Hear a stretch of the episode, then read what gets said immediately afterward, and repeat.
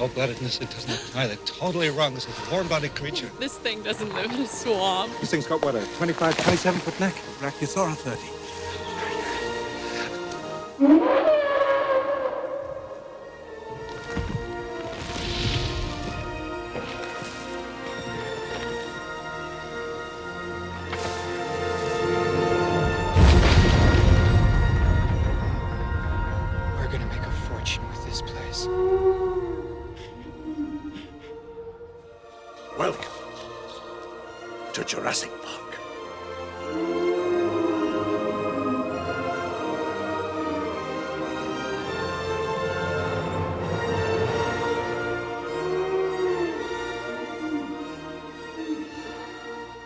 Life finds a way, and so does this pod because we are deep in the red. This is spoilers. I don't get it. Spare no expense. Spare too much expense for this pod. But hello, everybody. Dodson, we got Dodson here. What's that, Brett? See, nobody cares. Nothing.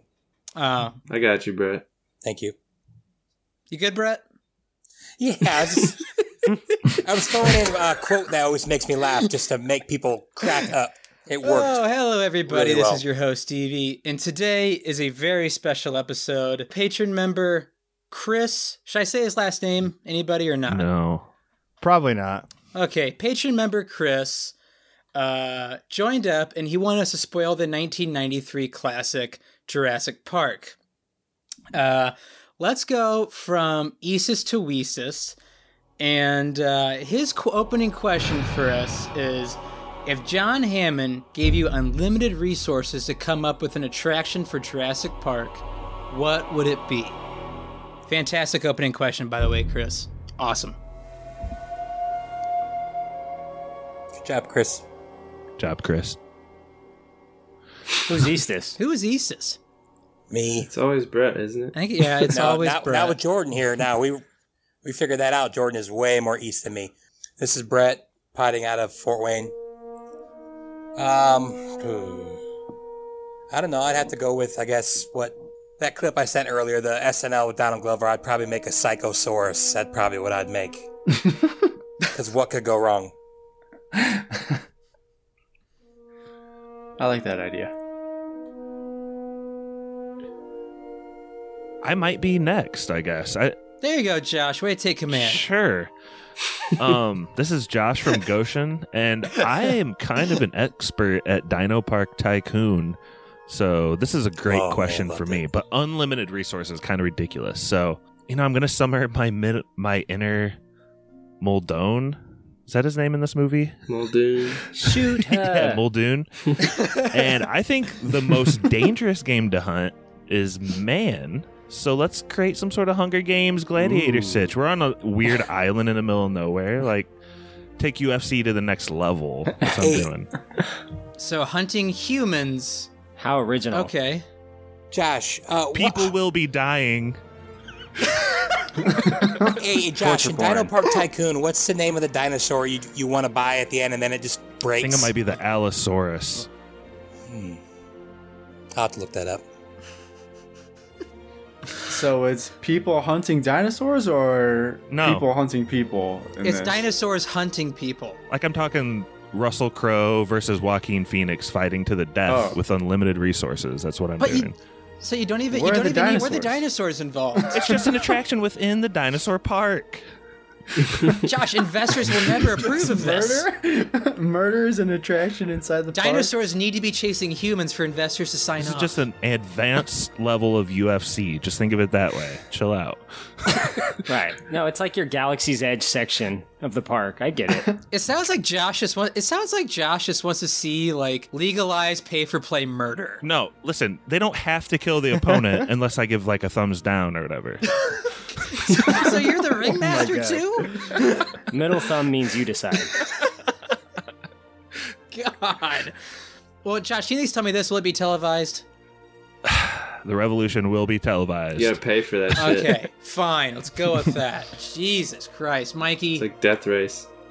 I like Josh's Fortnite idea. That sounds pretty cool. Human Fortnite idea. Ooh. Um, I'm gonna also have an illegal back alley type business, much like Josh. I'm, but I'm I gonna know have I'm gonna have a guy like in an alley just be like, "Hey, you ever tried any dinosaur meat? you want to you want you want a dino burger?" It's probably pretty tough. Uh, and yeah, you'll probably catch a weird disease eating something, but it's like something you got. It you can't let the FDA find out. There's what- some like innuendos going on there. I don't know. It's such a yeah, but limited resources. Gonna suck on a dino bone.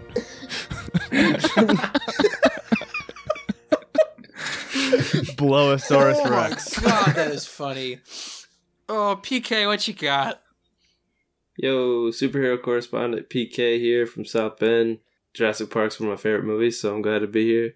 I don't know. I think I'd do something like in the Jurassic World movie where he goes into the raptor pen to like train him, but like put a cage, just drop a cage in the middle and have it be like a you know one of those shark experiences where you get dropped in the ocean in a big cage. That works really well in this movie. Yeah. Uh, this is Pappy recording from Louisville, Colorado, and uh, unlimited resources, Stevie. Unlimited resources. Unlimited power.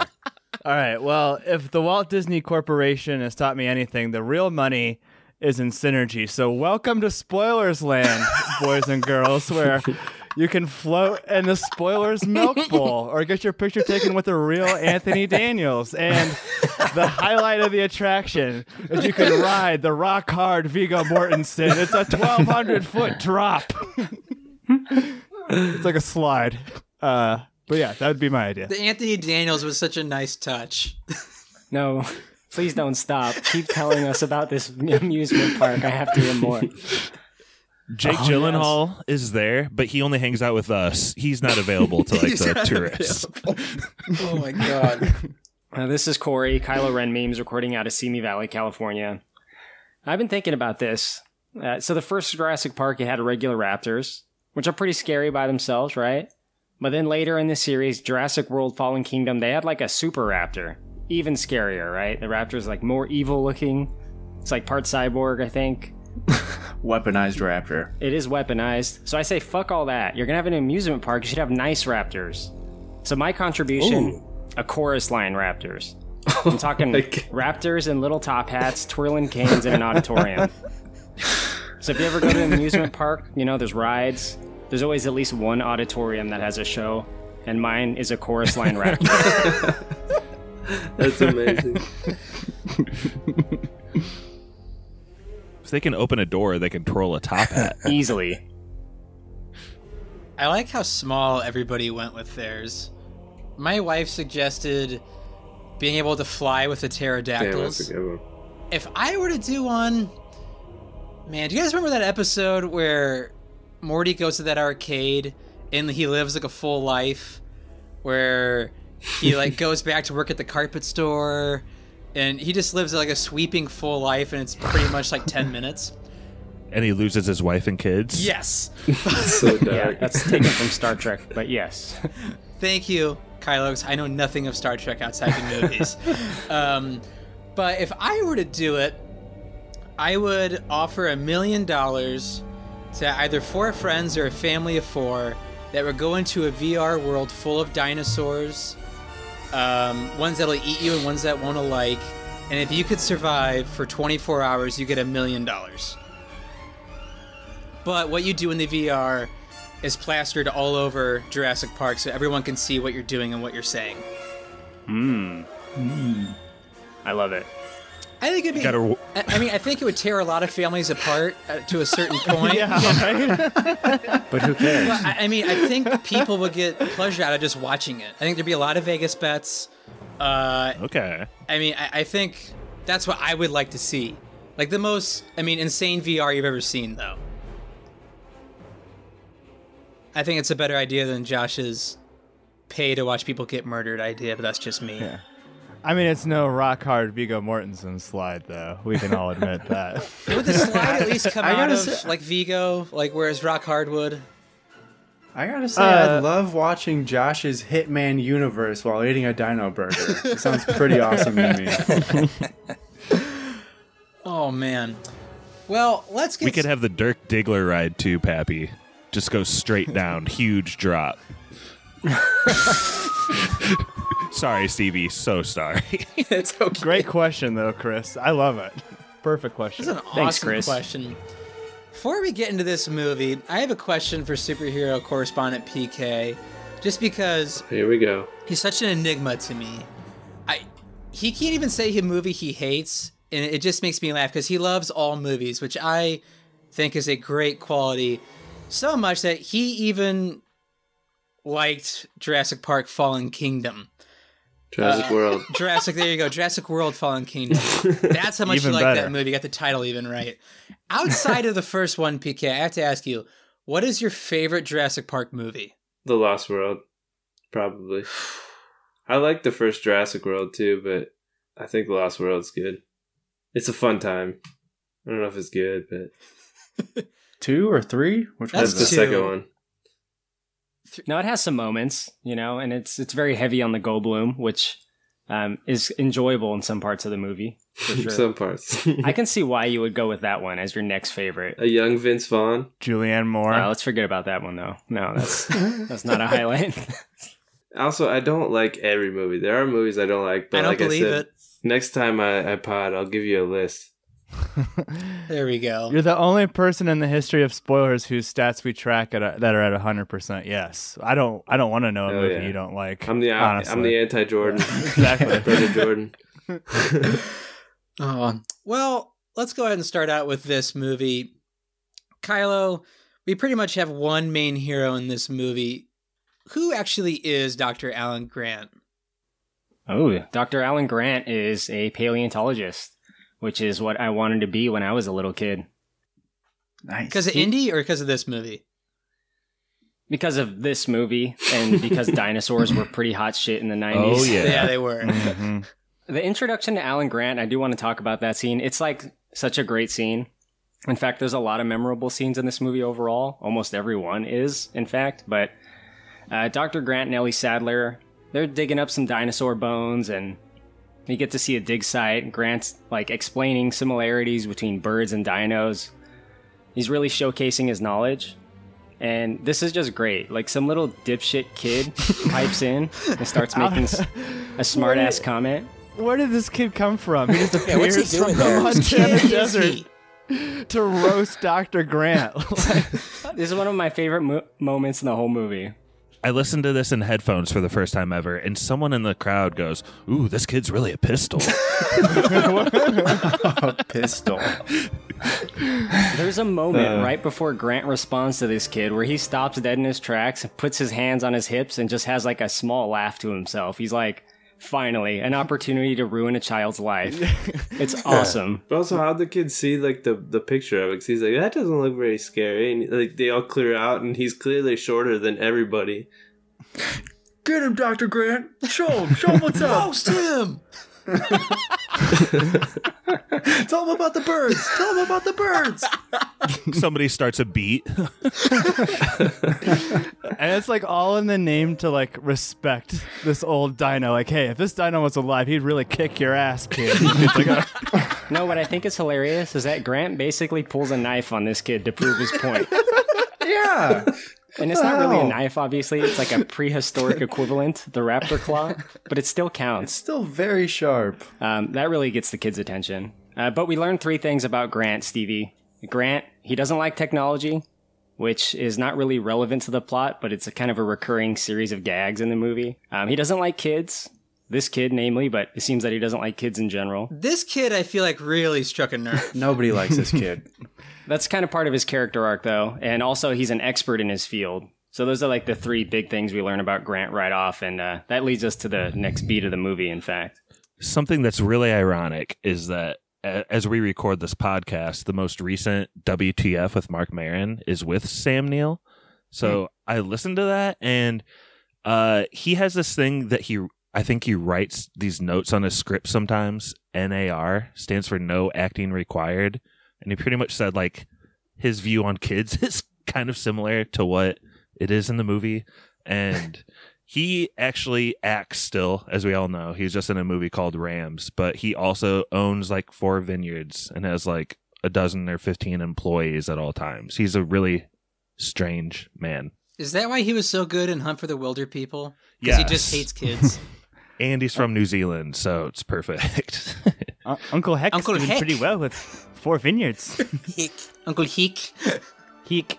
he described himself as a ja- Jekyll and Hyde, and like the acting is the friendly Jekyll, and his like obsession with grapes and wine is like Doctor Hyde, and it- so I don't know. That's pretty interesting. I thought. Part of me always wished that there'd be a deleted scene of Dr. Alan Grant like paying that kid like 40 bucks like after everybody already clears out.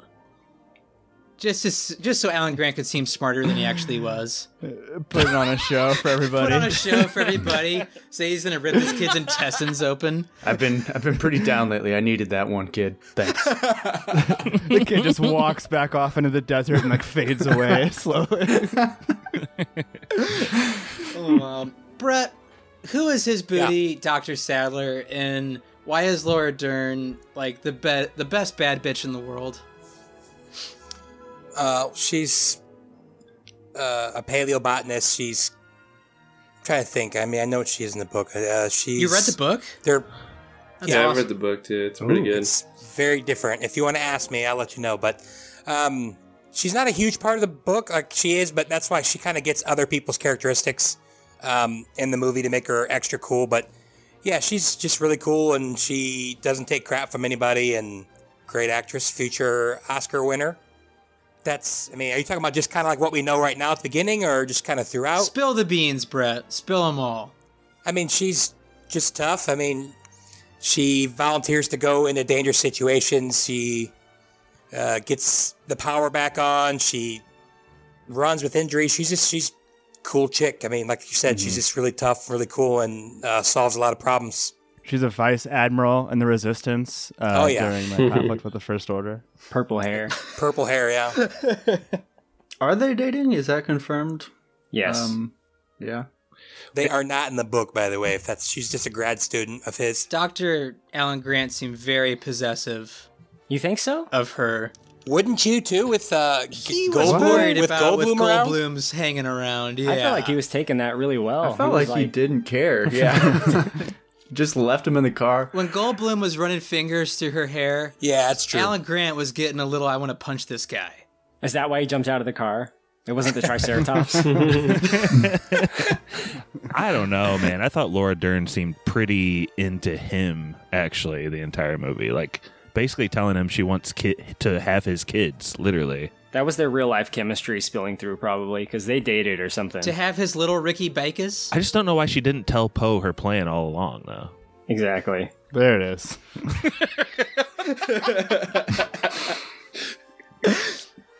Josh, I have a question for you. Let's do it. I notice this in a lot of movies, especially 90s movies. I don't think it's technically called this, but I always call it like warehouse shooting, where even if it's outside, there's something magnificent looking about super bright lights and super fog, like mixing in with them, so it looks like it's being shot in a warehouse. In the opening with the raptor scenes, do you like how that kind of set piece like looks from, I guess you could say, like the audience perspective of bright lights and crazy fog rolling through with really chaotic shooting all around? It's amazing and it looks like it could be in an 80s movie.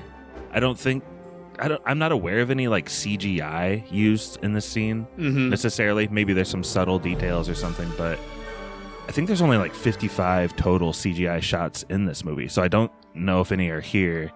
And yes, it looks amazing. It looked like it, it could be like part of RoboCop maybe, Mhm. but I like that. Yes. I also just like how many like little tidbits they drop right here in the opening. Like first of all, raptors are nothing to fuck with. Like we're going to get into some jaws level biting here. And then again, I'm bringing up Muldoon, but like his kind of eye contact with the raptor and almost like this whole recognition thing that becomes a big theme in the movie, like one intelligent species to another. Um, I really like that part. Stevie, I don't know if I'm breaking news here, but Break it. bear, bear with me, non-sports people. Uh, this movie was shot on location in the Hawaiian island of Kauai. Um, Steve, are you familiar with a basketball player named Kawhi Leonard? Leonard? Yeah. Do you remember what team that he won his last NBA championship with? I do. Them Toronto Raptors? Oh, Coincidence? I think not. I think not. coincidence? What does it all mean? Let me ask you guys, you sports guys, a question. Was the Raptors team named after the dinosaur craze of the 90s? Yes, I'm. Yeah, 100%. definitely. I don't know how long they've been around. I don't fucking know. 90s. I think they were a expansion team in the 90s. 96 maybe.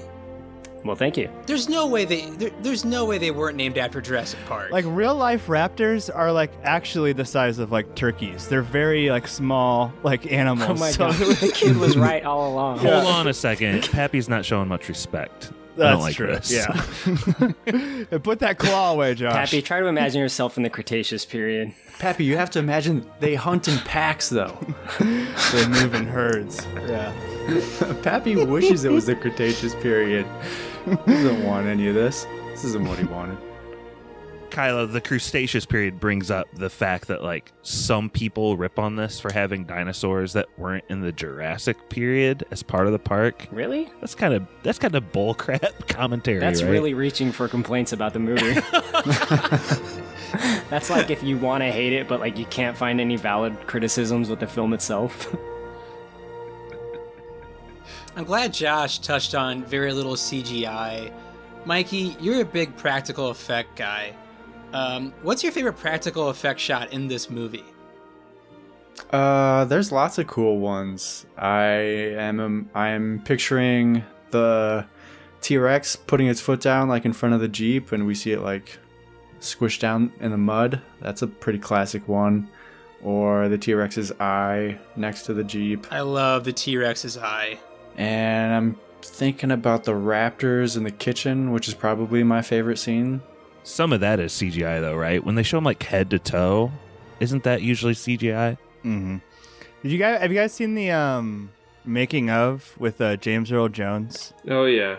It's really really good. It's not on YouTube right now, which is where I initially watched it, but it is on like Daily Motion or something. But they basically like altered course, like a, a quarter of the way through production. They were doing like the equivalent of like stop motion, and then like Oh, Spielberg pivoted Jeez. to full on CGI uh, for like 90 for most of it, right? So it was like a big decision at the time and like the guy who was like doing the stop motion stuff was like obviously devastated. And then he like he saw he saw the CGI and he's like, "Well, I'm extinct." And then it ended up being a Oh, line in the movie that like Alan Grant says like later on too. It's like it's really crazy like what they did. PK, do you remember anything from that documentary? It's, it's oh a yeah, really I've, good I've one. seen it a few times, but like, like uh, it's cool because they do show like early test footage of the like stop motion style that they were gonna have, and it was yeah, it was like this movie would have been so much different if they wouldn't have gone the route they did. These are the first like CGI living creatures in a movie. Like before this, it, That's wa- why like it was like ti- like ti- Terminator Two and like some James Cameron like Abyss, like the the watery thing or whatever. But this is like the first time. Water face. Yeah, they used like used CGI to create a living creature in a movie, and it looks it looks so much better than it should, right? Give it given that. yeah, I wish like I could time travel back to like 1993 and watch this in theaters for the very first time, like with a crowd, and see how their reactions were. Like I can't imagine how cool it was to see like that big jump in like movie quality just with this one movie. 'Cause I I've seen it it in theaters amazing, a couple be honest with times. Um, but yeah, I, like I, I totally agree, Brett. I think it still holds up. Like that T Rex scene specifically. Yeah, T Rex looks great. Is that T Rex still around? They made that. Probably, yeah. I hope so. Still roams the Isle of Kauai today. Yeah, It hangs out in the Shire in New Zealand. looking for That's where the- flashlights. Yeah, Pap, I have a question for you. let's go. I think we talked about this earlier in the day, but Hmm. why do you think? Because this isn't a, a good franchise. It's just not. The Jurassic franchise is not a good franchise. There's probably one amazing movie, one okay movie, and the rest are pretty bad. But Wait, which one's the okay movie? ah, Lost World? I don't like Lost World. I don't either. Jurassic Park 3 is really underwhelming and got stitched together through editing. You know, okay, there's one amazing movie and the rest are pretty bad. but like everybody knows what this movie's about, but like what is this movie actually about that makes it work compared to the others? Uh, good question. Yeah, I guess this is the third time I've done a podcast on a Jurassic Park movie. We did Fallen Kingdom on this podcast feed. I did Lost World with Kylo over on Big Dumb Movie, and this is the first time I've actually liked one of these movies. So like, you know, I don't know. It's it's easy to be like I don't I don't know, Steve. You always make fun of me like whenever I look for themes in a movie. Like you said, you like mocked me relentlessly on Armageddon when I was talking about the themes of like not wanting your daughter to get plowed uh, by someone. But, That's reaching, dude. but like I can actually connect something in this movie. for as much as you make fun of me for it, my themes, my themes. I don't know. I mean, there really are like I think it's like the whole kid thing really does add a lot, right? And like you're seeing Yeah. the relationship with Alan Grant, like with the kids, going from someone who like doesn't want to ride in the car with them to someone who's like I don't know, almost like using parental psychology, right, to like get them off a fence, maybe unsuccessfully, or get them out of a car or down a tree or something like that. So, I, I think that is really like a lot of the heart of the movie is is his his arc. the easiest way to look at this would be, you know, Disney World for dinosaurs go wrong, people need to survive.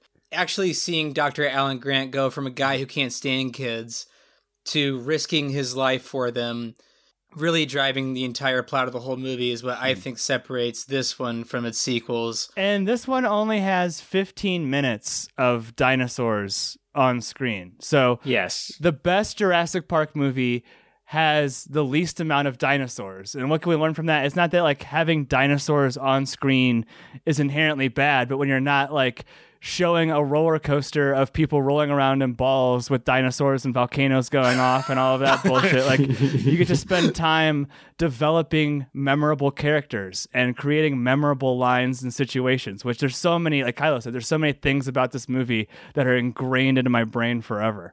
Yeah, that's a really good point. Speaking of, I think this this has to be one of Steven Spielberg's best movies.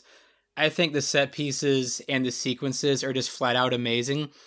So if you guys just want to go ahead and blurt out like what one of your favorite sequences is, uh, go ahead because there's tons of them. I am a editor for trade for work, and this movie has maybe my favorite single edit ever, all time cinema. Oh man, Wow. And- I think he time. fell. He, It fu- has he to do- fell. It fell. it fell. I think this is really similar to that because I don't think people are going to take it that seriously because there's a lot of humor involved, but there's also like a tonal shift, and um, it's when Hammond finds out that the storm isn't going to swing south. This is coming right for us, and we need to get the, these people back to the compound immediately. So this like initial tour that he's been planning for years has failed. He slams his cane down and says, "Damn."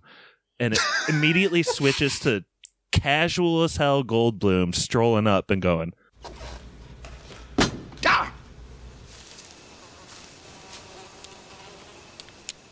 That is one big pile of shit. So good. and I that's just I just am in love. I love it.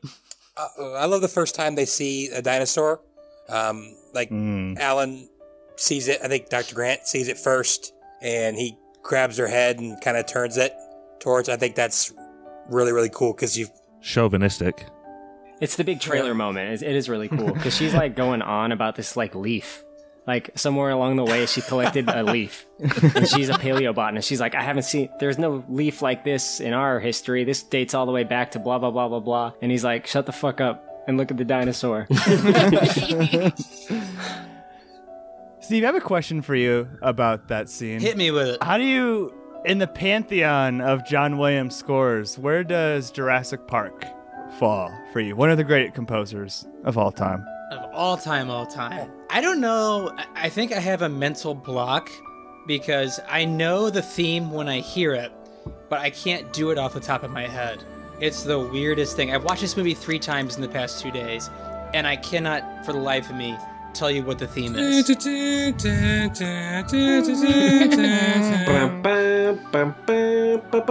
Once you get it going, Stevie, it just rolls. It keeps slaps. going It for a does, long but time. I can't start it. It's a mental block. I cannot start it. Listen to the song "Welcome to Jurassic Park" on the soundtrack. It's got like It starts off with the piano theme, and then it goes into like both the major themes of the movie. Oh, it's so good. It's like eight minutes long. It's incredible. It might be playing now. Oh, I feel like that's kind of the music going back to Brett's comment of like when their knees are like buckling at the sight of the dinos too. It's that really is like one of the best scenes from this movie, Brett.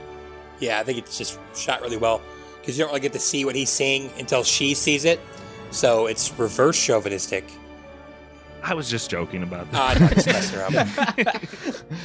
At least he doesn't like pull her hair like Jeff Goldblum. Like, hey, look over Yeah. here. Gosh. Watching this movie really made me wonder why they made BD Wong the villain in the new ones. Like, He seems so nice. he seems so nice. It's ridiculous. He's well, he's a he's a kind of a bad guy in the book.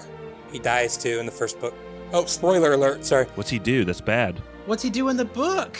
And he's like a genius, but he just doesn't care about what he's creating. He just creates. He doesn't really know that much about dinosaurs, and he's just really arrogant. Yeah, he seems pretty pretty careless to choose amphibians if they're so Right, and he's supposed to be like a whiz able kid. to change their sex or whatever on a whim. The craziest difference is uh, Dr. Hammond or John Hammond or whatever. He's like a bad guy. What's he do? Yeah, like all of the bad. he's just he's a he's a dick. He doesn't care. He's mean. He doesn't even love. He doesn't like his grandchildren.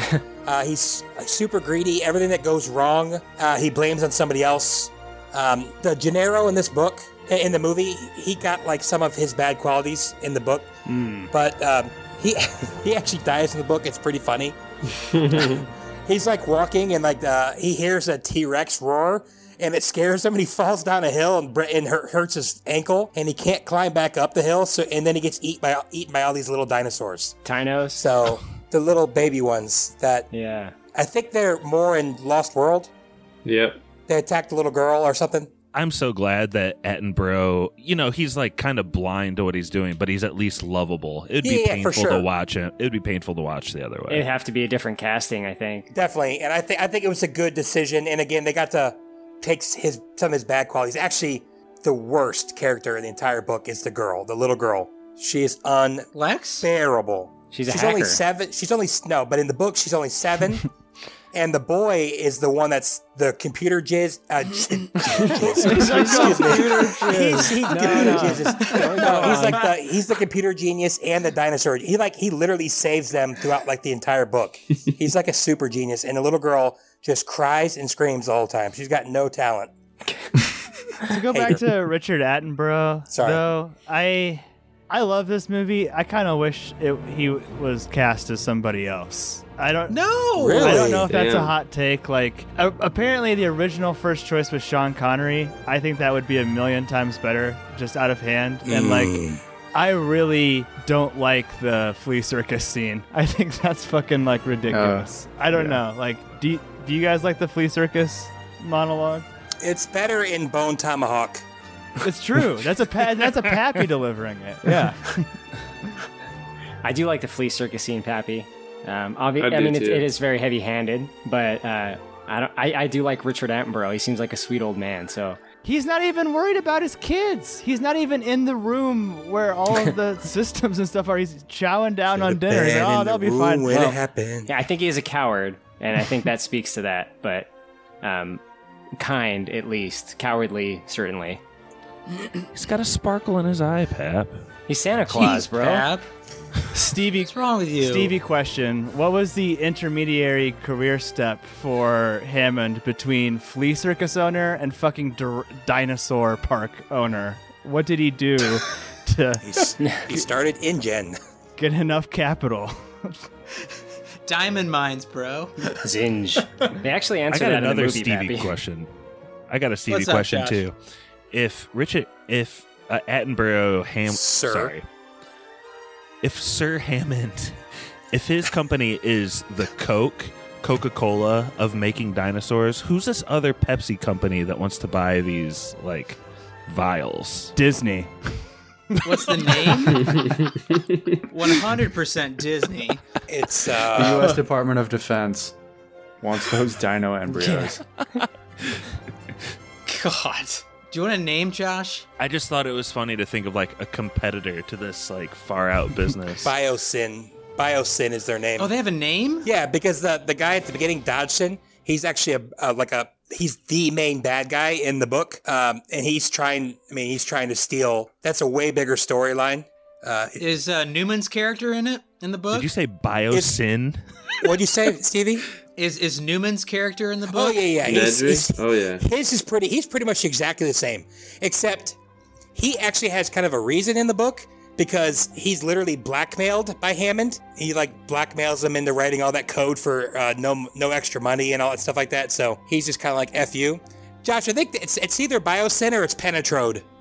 Dude, biosyn. Biosyn is, sounds way I'm joking. better. It's not Penetrode. That's an office space joke.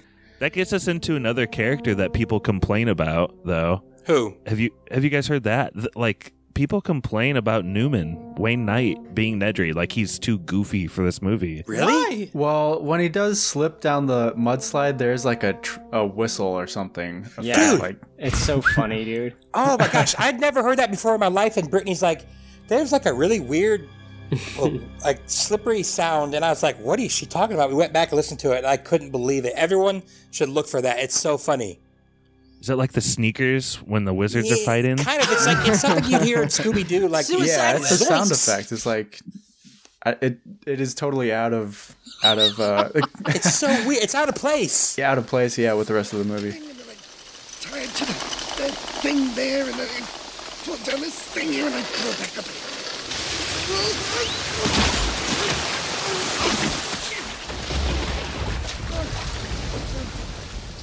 It's like so silly and goofy, and then he gets brutally fucking eaten by a, Dude, the Dilophosaurus. I think an underrated line in the movie that always makes me laugh is he goes, "I'm gonna run you over when I come back down here." that is pretty good. Is the complaint about him because he's just so hateable? He's like too hateable, Too Newmany. Too Newmany. What's the complaint with him? He's too goofy, Goofy. like too cartoony, and it doesn't fit like the tone of the movie. Oh, the movie about making dinosaurs from mosquito, uh, Amber. Yeah. Hey, I'm just a messenger. We can, yeah. I don't believe this is true. I love him in this movie. He's great and he's so hateable. And uh, I I will just say this: working uh, in the related IT field, I have seen a few IT guys that are just as uh, slobby as he in terms of like their desk and like the wires around it and shit. I don't know if you guys notice that. There's like Cat five cables just like hanging down, like not tied or anything. I love when Samuel Jackson goes over his desk and starts bitching about it. Look at this He throws workstation. half his belongings on the phone on the floor. Kylo, you're an IT guy. How realistic is uh, Lex in the uh, hacking scene when she has to save the day? It's a Unix system. She knows this. Yeah, uh, it's it's the Hacker Man meme. she needs to find a file. except it's hacker girl. Uh, I love that. that There's like a a line that is so throwaway that I always forget where it happens when she says, "I'm not a nerd, I'm a hacker." I'm a hacker. And then later on, she uses her skills to get the doors locked, and uh, she she holds a mouse in the old way. I don't know if you guys remember, like when people used to put their hand over a mouse and they would only have one finger down and the other three would be risen up slightly. She does that, so that's kind of annoying. Uh, But also, she's using, I think, Nedry's computer, right? Yeah. Well, before, like everything on his screen was like command line. It was all command line. When she gets there, it's all graphic user interface. Like, Dude, she's it's a like PS2. navigating through files in a visual display. So, she must be really good because she turned that on. She's on the PS2 uh, memory card. She's going through the files, looking for the for the right programs to turn on. Yeah, I- I just love the idea that like in the future it's gonna be more efficient to fly through your file structure as opposed to just reading what the different folder names are and clicking on folders. Yeah.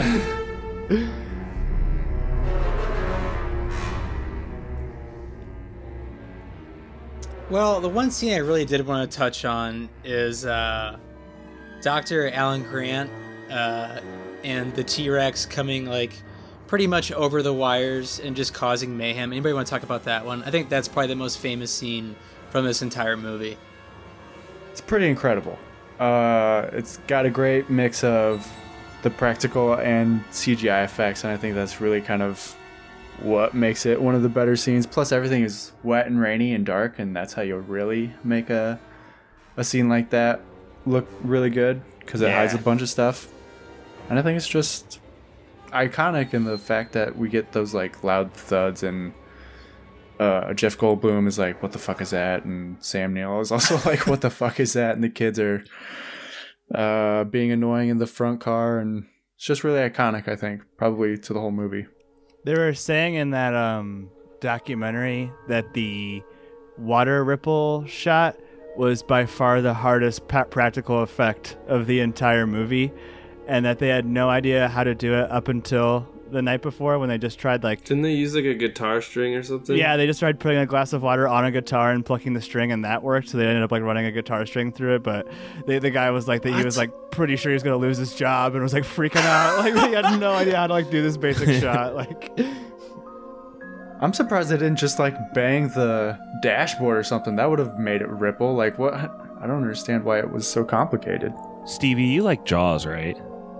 I do like Jaws. Is there some similarities between like this build up and the final, like not final, but T Rex finally making his appearance as there is to like Jaws finally showing up on the scene? The shark from Jaws. Um, Is his name? His name has always been Jaws to me. okay, Corey. is his name not Jaws? His name's Bruce Theodore. or something. The name of the movie is Jaws. starring Jaws as himself. Um, I think this is a little different just for the fact that Jaws, uh, as Jaws himself, is kind of the main villain from the get from the jump, and you're just kind of anticipating what Jaws actually looks like. Uh, we just get kind of, I wouldn't say a throwaway line, but kind of real small acknowledgments that yeah, we have a T-Rex, and what can go wrong when you you know don't have great security surrounding that.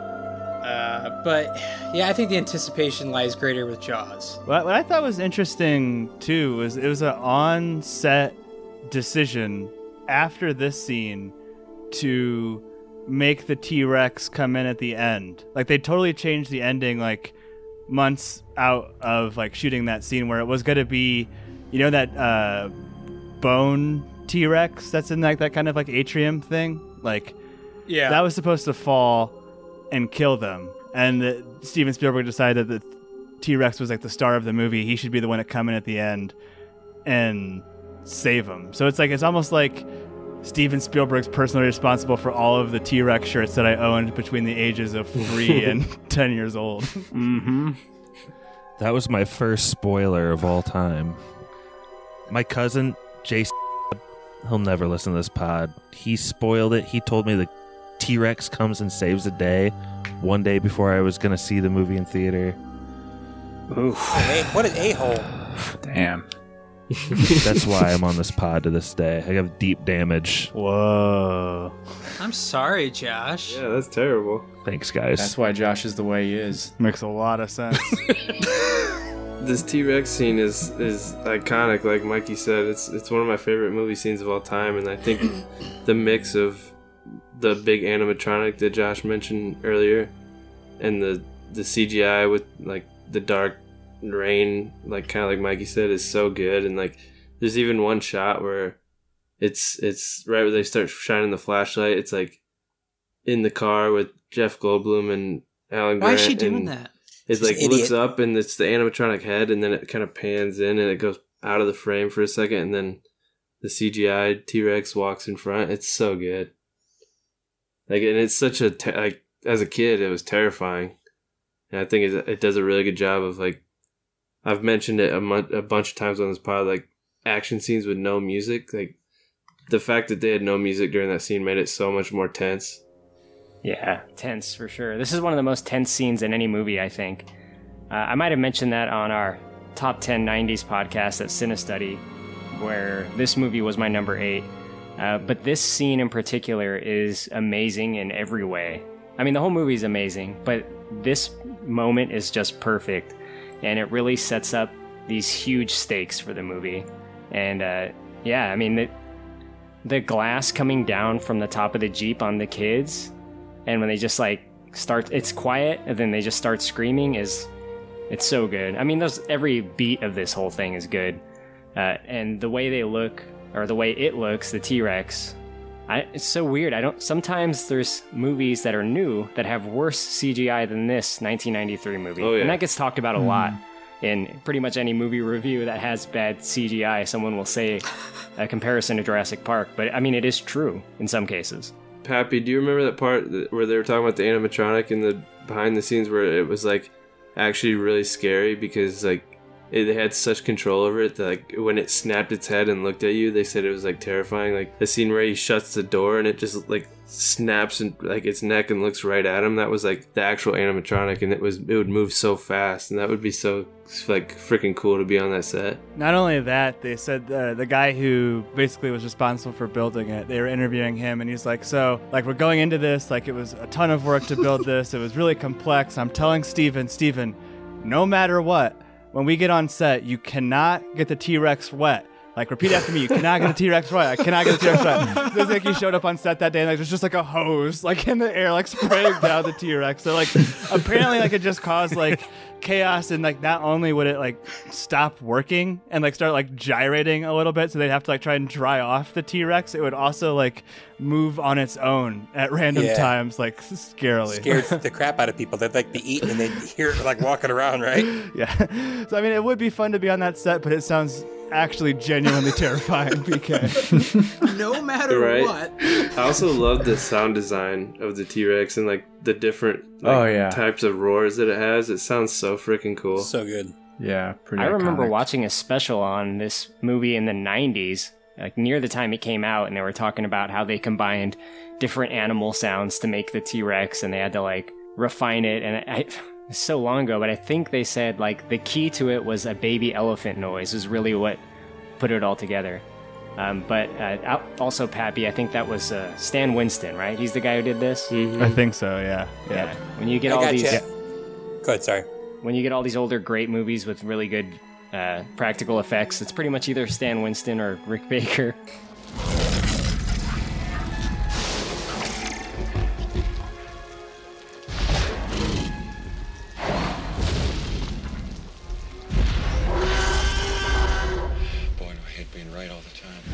Uh, but this one was Ricky Winston. Baker. Uh, I, I love that tidbit about the sound effects because I think they use more animals there than like Swiss Family Robinson has. And they were torturing Yeah, him. Killed significantly less, but used more. dog, penguin, tiger, alligator, and elephant. But so, can you guys tell a discernible difference between the T Rex in that rain scene and the T Rex at the end of the movie? Because the end of the movie is 100% CGI T Rex, and like when you in the behind the scenes, there's like a guy with like a T Rex head on a big long wooden stick, just like running around like where the T Rex is going to be in the scene. It looks freaking hilarious, but like I don't know, was it worth it to do the animatronic? Like, does one look significantly better or worse to you? It made two year old me feel a lot better in the theater to see him saving the day uh, than I remember being terrified of the cars in the rain shots, especially when he was coming down on the glass. Uh, why my parents took me to see this movie, I still have no idea. um, but I do remember feeling safer with the T Rex saving the day. But as as I get older, I think there is a pretty big difference, Pat, between the animatronic and the CGI, especially just in look.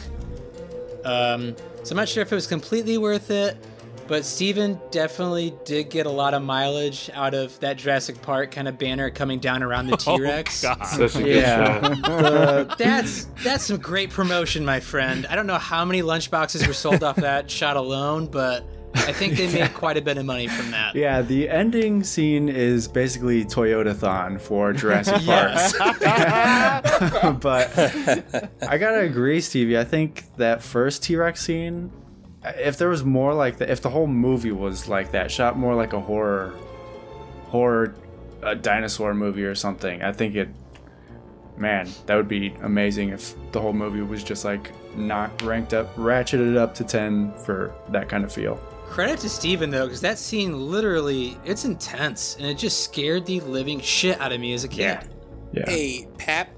Yeah. So I don't know if I knew that they had changed the ending, but do you think that? Le- I mean, I always hear people talk about one of the biggest plot holes in movie history is the ending, uh, because you know earlier every time the T Rex walks, Mhm. it shakes the whole foundation of everything, and then but it's yet somehow able to sneak up on everybody, including including He was two of the stealth. greatest hunters known to man.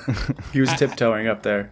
Came in the Yeah. back, the back door. I, just, I mean, again, I, it, it doesn't bother me. I've I've told billion times plot holes don't really bother me, but like I wonder if that's kind of a if that's what led to that, and b if it was worth it for people that don't like plot holes. So At that point, the movie is like in full on roller coaster ride mode, right? Like we're just like even like just focused on this one storyline as they're like moving from room to room. Like I, that's like a definite kind of you know icebox moment, right? Like it would have been so cool because they spent so much time setting up the ripples. If there would have been like not a stealth T Rex attack, maybe something like more announced. But I, I don't know. I definitely don't think about it in the heat of the moment.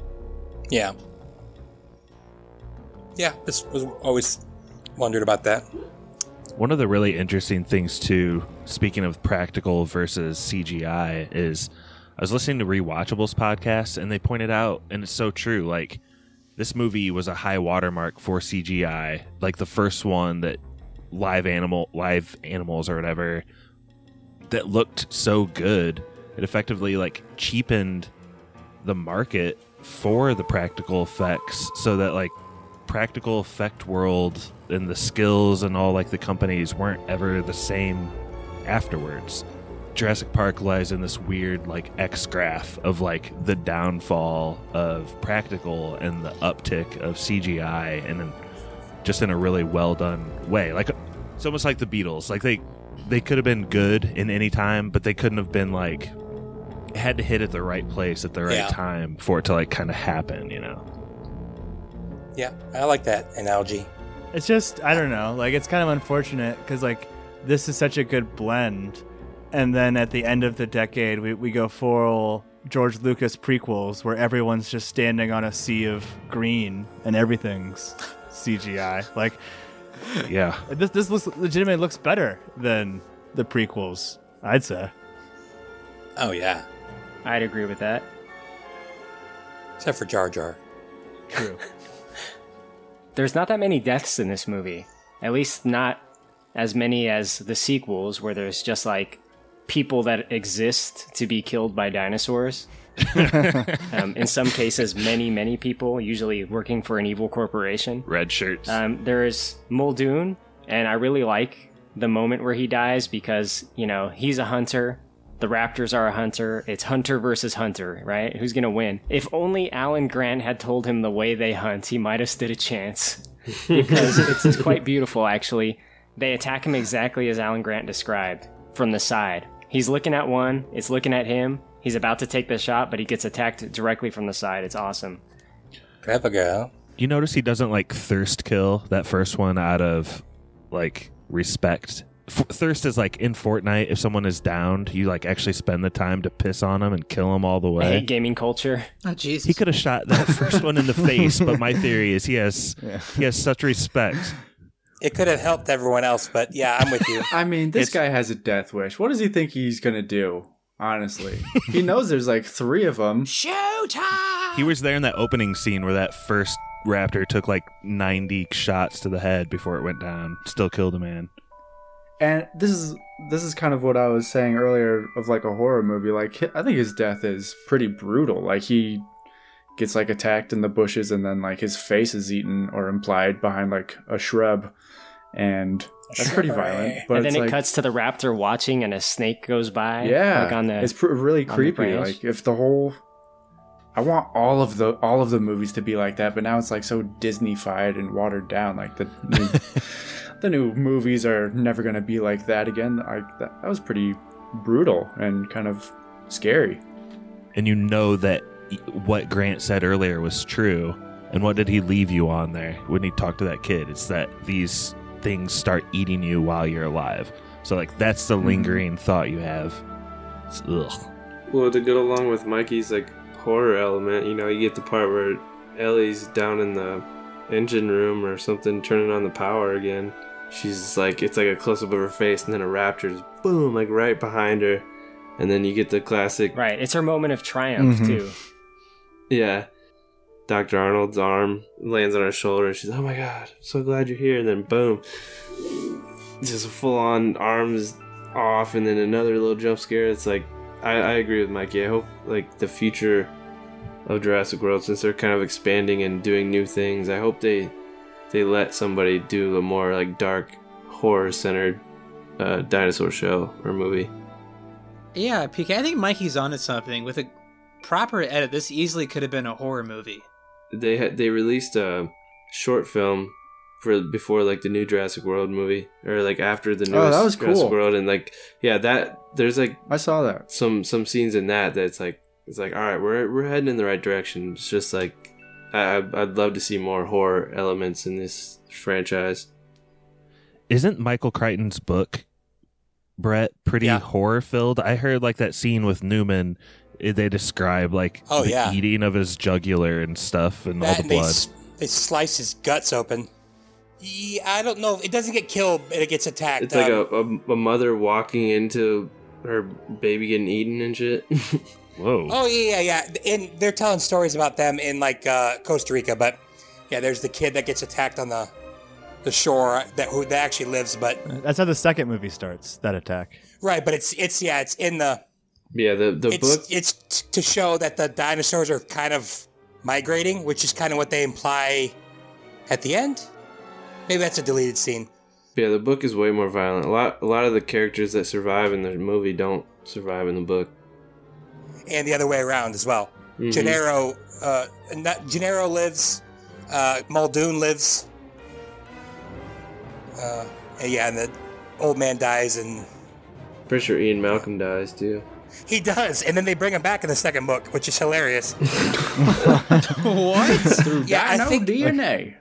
he literally spends the second half of the book like in a pain medication haze, like speaking nonsense.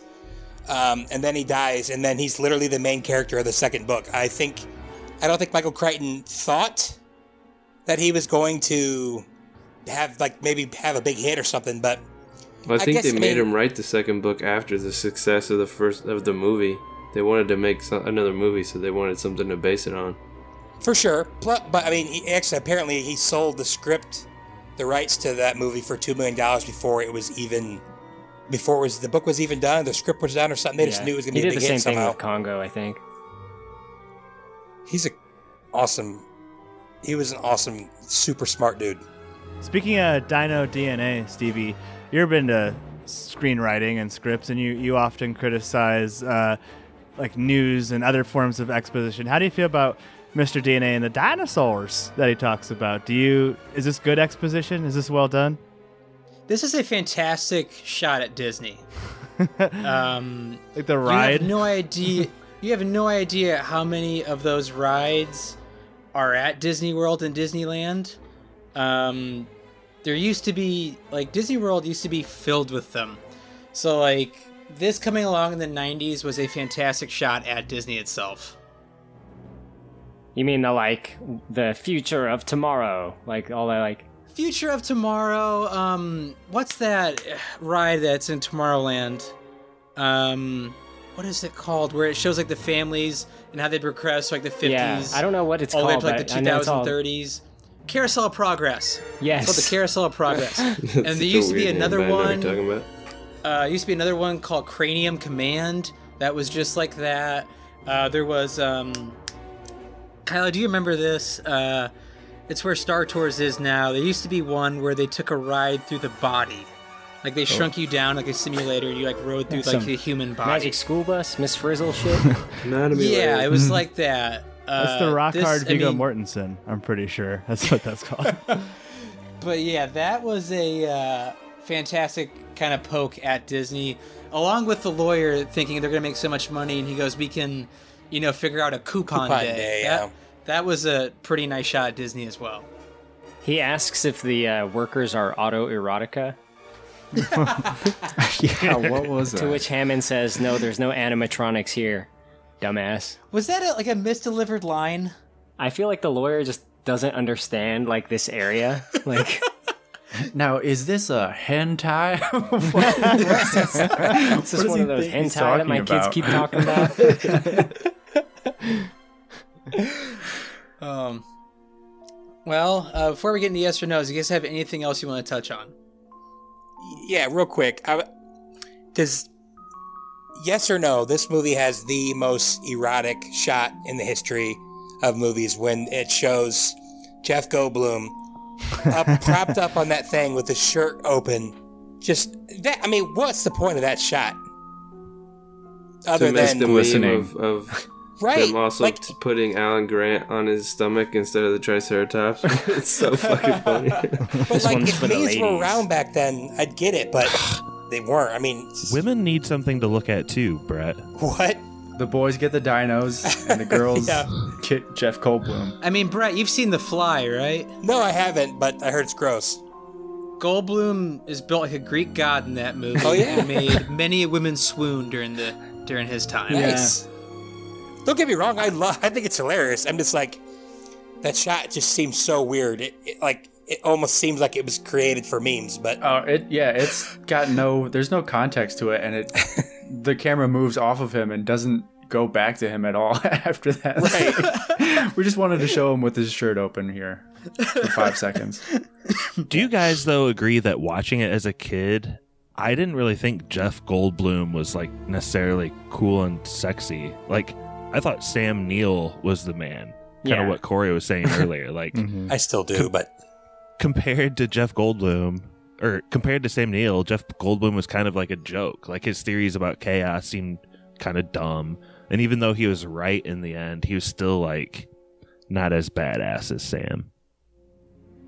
Yeah. Josh, can you do me a favor? Hmm. Maybe. Since you've never done a Michael Caine impression for me on this podcast, what? Can you do Jeff Goldblum's laugh in the helicopter for us? oh my gosh. No. I'm very against Stevie demanding me do things.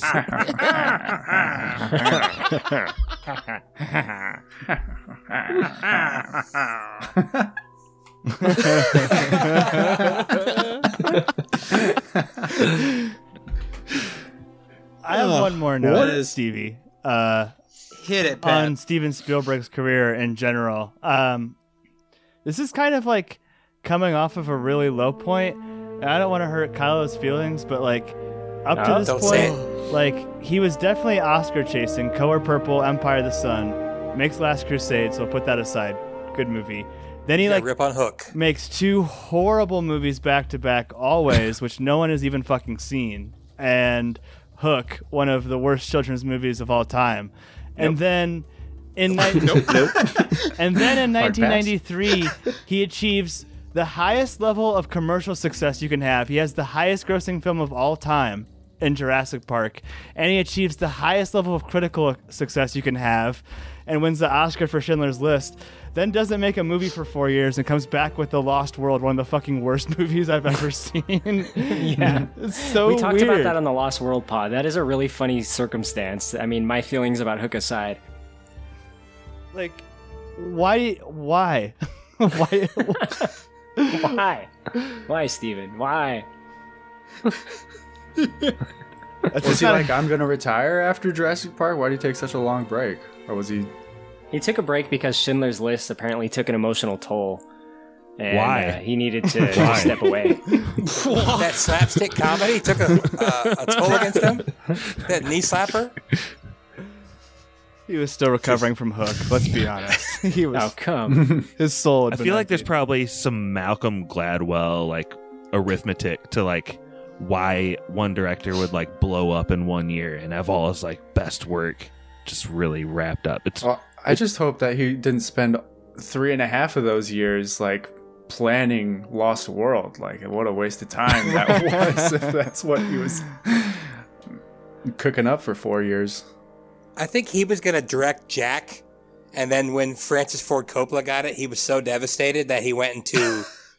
he became a hermit for a couple years. I don't blame him. Kylo, I really am sorry though, but I really do just hate Hook, the movie Hook. Love it. Hook has one of the best insults that I've ever heard, which is where which is Peter calls one of the kids to insult him a nearsighted gynecologist. Oh yeah, it's classic. oh shit. That is some good shit. The kids don't get it, which kind of makes it, you know. But whatever. The movie has a good soundtrack. I mean, But can you crow? Do something. Can you watch The Crow? Yes. All right, let's go from Weesis to Easis this time. Oh. I think Kylo starts. Hey. All right, cool. I get the first word. Yeah, this is Corey Kylo Ren memes. Uh, this movie holds a special place in my life. I'm that's probably not unique to me, but my age is a big factor in that. Just got to tell you guys, when I was a kid and this came out, I had Jurassic Park trading cards. I had a fucking Jurassic Park binder that I remember saving pennies in a jar to buy. It was five fucking dollars. That was a lot of money for me. I had to save a bunch of pennies. I was asking people for money all the time. I had this like sweet fold out Velcro snap laminated Jurassic Park binder. It was amazing. Me Aw, and my sweet, friends a were in a club. holographic Dr. Grant. we were in a club called the Dino Club, okay? It's dinosaur experts only, no girls allowed. All right, so dinosaurs were a big deal to me. Uh, this movie is awesome. I love it for nostalgia, but I love it on its own merits as well. It is wonderfully edited. It has no downtime. Every scene I like. It has a wonderful score. It has great characters, great performances. It's just a, a, a solid ride, and it's something that I will always love. Uh, this is Pappy. Uh, definite hard yes. Great, great pick, Chris. Yeah, I, I like that you weren't afraid to to go big uh, with your pick, Jurassic Park. Uh, super important movie to everyone on this podcast, and probably a lot of people who listen to this podcast. So really glad that you picked it. We probably would have never gotten around to it in the movie game. Uh, I will say quickly that the Jurassic Park franchise is an absolute dog shit F tier franchise, but like the uh, Predator and Rambo franchises, the first movie is really, really, really, really fucking good, and that's why there's a whole franchise of films that followed it. Um, everything below the line is like a hundred out of a hundred filmmaking. This this film took home a couple Oscars. Like we've talked about the technical accomplishments, just freaking incredible what they did. Um, and yeah, really cool movie for me in my life. Uh, hard yes, I'll watch this any day of the week. Uh, good pick again, Chris. Uh, superhero correspondent PK. We got PK here. See, nobody cares. uh, uh, out here. Um, yeah, definitely yes for me. It's one of my favorite movies. I think it's in my top three. I went to the 25th anniversary of this movie at Universal Studios uh, before I moved back from LA, and it was pretty cool. We got to see the movie in the theater, and they at the time showed us the intro scene for Fallen Kingdom, which I was like pumped to see it, but then I was, I was kind of disappointed after I watched it. So I got worried about the movie, and it, whatever. I gave it a yes, but it's I just as shitty as this franchise is, it's fun. I love it. I said in the podcast or the pre-pod, I was like, I just like seeing dinosaurs eat people, even though like this first movie is the one that has like the best style, and that's the type of movie I want to see. But I hope the franchise kind of takes a turn after Jurassic World Dominion and explores new opportunities, and they give somebody the reins to take it a little darker. Because I, I would love to see a rated R Jurassic Park movie. So, yes from me. It won't. Uh, yes, it's obviously a yes. I think it's one of the best movies of the 90s. And uh, to be honest, when I watched it when I was younger, the whole side plot of uh, these dinosaur embryos and Newman getting them off the island didn't care about, didn't even, didn't even like give any semblance of thought to throughout the many times that I watched it back then. But uh, yeah, it's just a whole another aspect of the movie that's also pretty good watching it nowadays. Just I didn't care about it at all. I only cared about the dinosaur scenes back then, but uh, all around it's a great movie and yeah, the effects are still so good and the score is so good and it is Pappy's right, it's an F tier franchise overall. It's seems to be a lot of those types of movies and falls in line with Rambo and Terminator. But um yeah. the first one is just an amazing movie. So, absolute yes.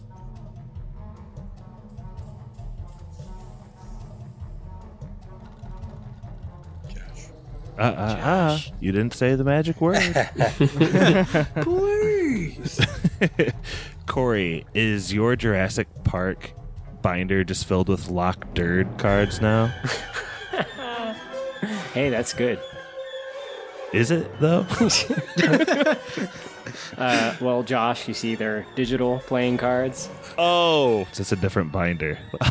anyway, Jurassic Park, huge. Viggo Mortensen, yes for me. It was my first spoiler in life. I laid that out kind of earlier. It's also the first movie I ever had been to in a theater where um, the film went out, and that was kind of jarring for me because I didn't know that's something that could happen. So we had to like me and my dad had to like come back and see it later, and in that meantime, my cousin Ab spoiled the ending. anyway, I feel like at that age, I pretty like Timmy was kind of like my avatar. There's a like short film that Fred Savage was in called Dinosaurs that I think probably a lot of people my age saw either in school or just like on TV randomly or had the VHS. I'm gonna flunk science! But this Jurassic Park was like truly dinosaurs coming to life in a way they never had before. And it's enough to still capture the imagination like 28 years later. It's insane. So, huge yes for this movie. Always will love Jurassic Park. Thank you, Chris. Okay, yeah. So yeah, this is definitely one of the best movies we've ever spoiled. Yeah, I guess I didn't realize how much I liked dinosaurs during that time, and dinosaurs was like everywhere. Um, the older people might remember the show. I know my brother will. Denver, the Last Dinosaur. He had like Land of the Lost. Uh, the TV show Dinosaurs.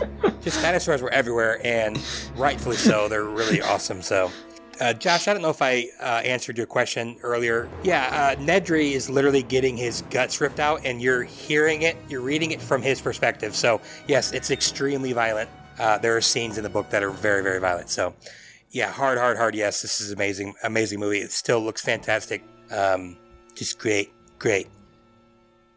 That's it. fantastic. Denver, the last Last dinosaur. dinosaur. Brett, what was that at the end? What? I was I was singing Denver, the Last Dinosaur with Corey. Okay. No, when you were saying great. Oh, fantastic, China. I don't know. you know what I was You doing. knew what it was, Stevie. Let it go. Greg, yeah, Greg and I love doing those. They're so funny. It's great. It's the best. Oh. Yeah, I will give this movie a very, very rock hard Viggo Mortensen uh, hard yes. I absolutely love this movie. Uh, Alan Grant slow walking towards the T Rex with a flare in his hand, uh, looking up at the T Rex is one of my favorite shots in movie history.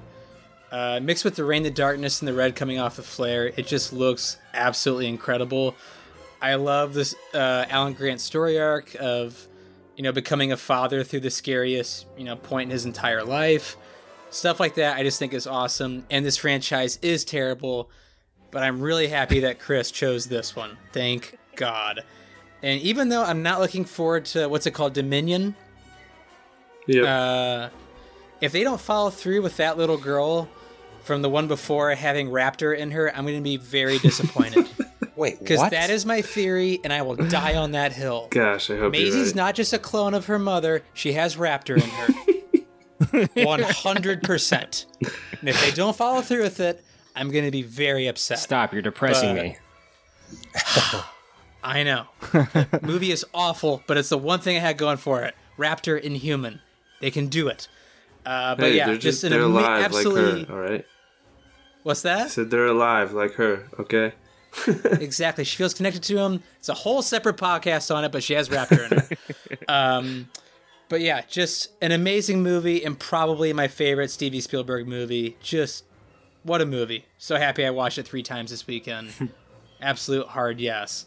Uh, before we leave, though, are you guys ready for some trivia? Whoa, yeah. Hmm. What is the winner I mean, get? Richard Attenborough, who plays the amazing, or I guess evil in the book, John Hammond in this movie, was an avid fan of Chelsea Football Club, which is my favorite soccer team of all time. I wake up at 7 in the morning every time on the weekends to watch them. My question to you, and since we're not, you know, we're just getting respect on this, let's go from Esis to Weesis. Frank Lampard is the all time leading scorer at Chelsea. How many goals did he score for them in his career? Oh man. I was really hoping for some JP trivia. All time. Not with Stevie. You said score uh, goals. You're talking about. Um, mm-hmm. I will say seventy-three. 73 for Brett. Okay, who's next? Uh, shout out to brothers Jordan and Jared, Liverpool fans, the Reds. You'll never walk alone. Um, I'll go Right at all. what was that? 169. 69. 169. Uh, Money. I'll guess 101. 101. Okay. I'm gonna guess 233. 233 says PK. Okay. I'll say 333. That seems really high. 333. Well, I'll take the answer that Pappy should have said uh, 420. Is that the last? Gu- is that the last guess? Kylo?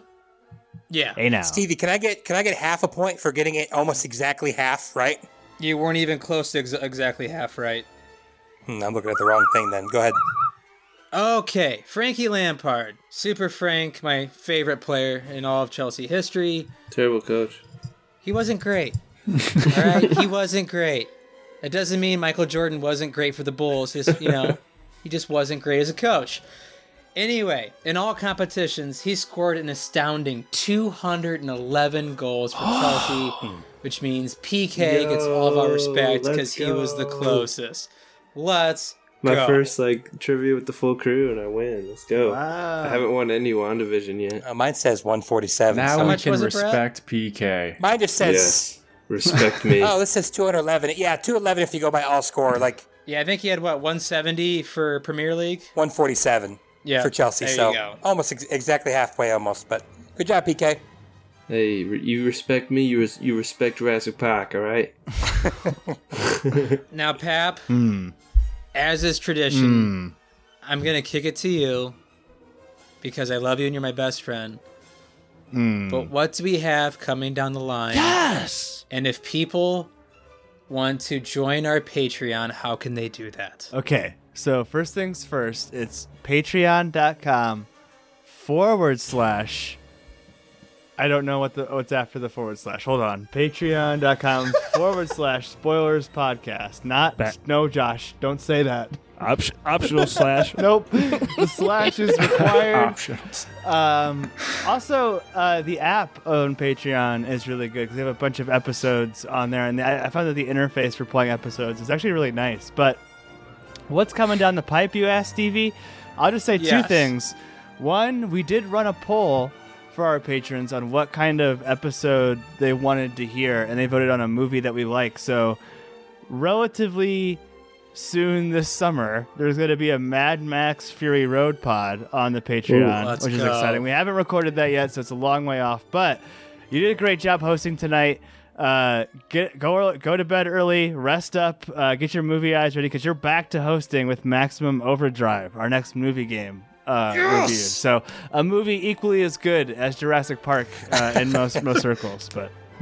That's what we have to look forward to. And more Patreon requests, but I'm not going to say them because I get beeped out when I do. Mm-hmm. That's hilarious, though. Crystal Skull. And s- Oh, snap. Uh, yes, we do have. that'll get bleeped out, though. I just think it's going to be fine for me being bleeped out saying s- on the podcast lots of times. Well, I just want to say thank you all for listening, and thank you to Chris for joining our Patreon and picking this amazing movie. I had so much fun hosting with all of you. Twas awesome. That was spoilers.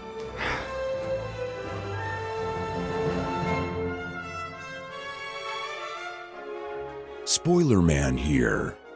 Please consider going to patreon.com slash spoilers podcast. Special thank you to our patrons Really spectacular, spared no expense. Nick, Absolutely spectacular design, spared no expense. Brother Brian, Top of the line, spared no expense. Druid King, Spared no expense. Matt Troll. Spared no expense. Our email is podcastspoilers at gmail.com.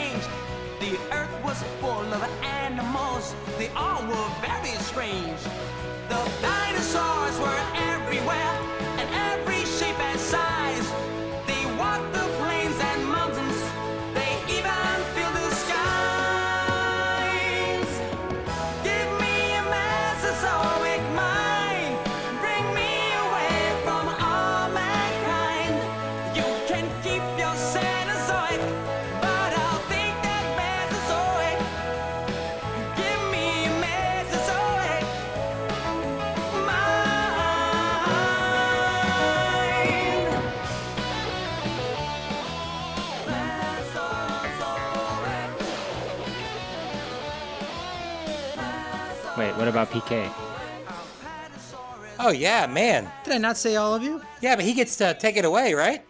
That was the trivia. Didn't you already? You Oh, you ruined can my take moment. it away?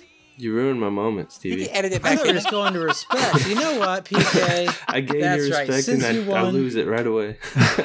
you lost it quickly. Since you won, take us out. All right. Uh, thanks, Chris. Great movie. Thanks for having me on a non superhero episode.